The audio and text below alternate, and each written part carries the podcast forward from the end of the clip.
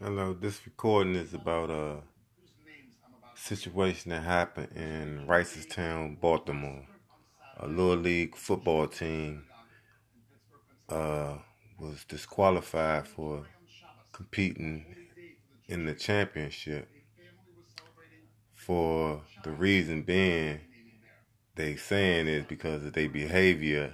It's a little league team. They only like about nine, ten years old. No more than that, no more than twelve and they undefeated, all black, but they've been banned and disqualified from being in the competition because they say that they've been acting real rowdy, real behavior problems, and all this stuff. And you have two sides to this story. The side saying that they've been rowdy has been dominantly white. Now, they also said that they have the kids been called names as they've been playing on the field. And no one has any video, no one has anything from the accusers saying what these kids done.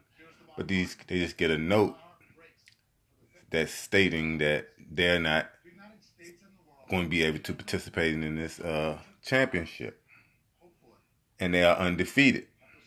So I'm looking at this now and I'm wondering like, wow, is this because uh, they undefeated? They're all black. They have a possibility of winning this thing. That what it seems to be. And these dominantly white people, or in this place of parts of Reisterstown, Baltimore, know that their kids are not going to win this, and they don't want to see this, and it's just it's crazy. It's bad for the kids, and uh, all I feel is and say that they just need to, you know, let the kids play. You know, win or lose, you know, you got to explain to your kids. You, you win some, you lose some. You know, we would. That's how I was raised, and it just it's, it's a terrible thing. And uh, I just want anyone to get any comments about this Reisterstown situation, Baltimore. You can look it up on YouTube, Baltimore uh, 45 Channel News, and uh, just give me a feedback about it. Thank you.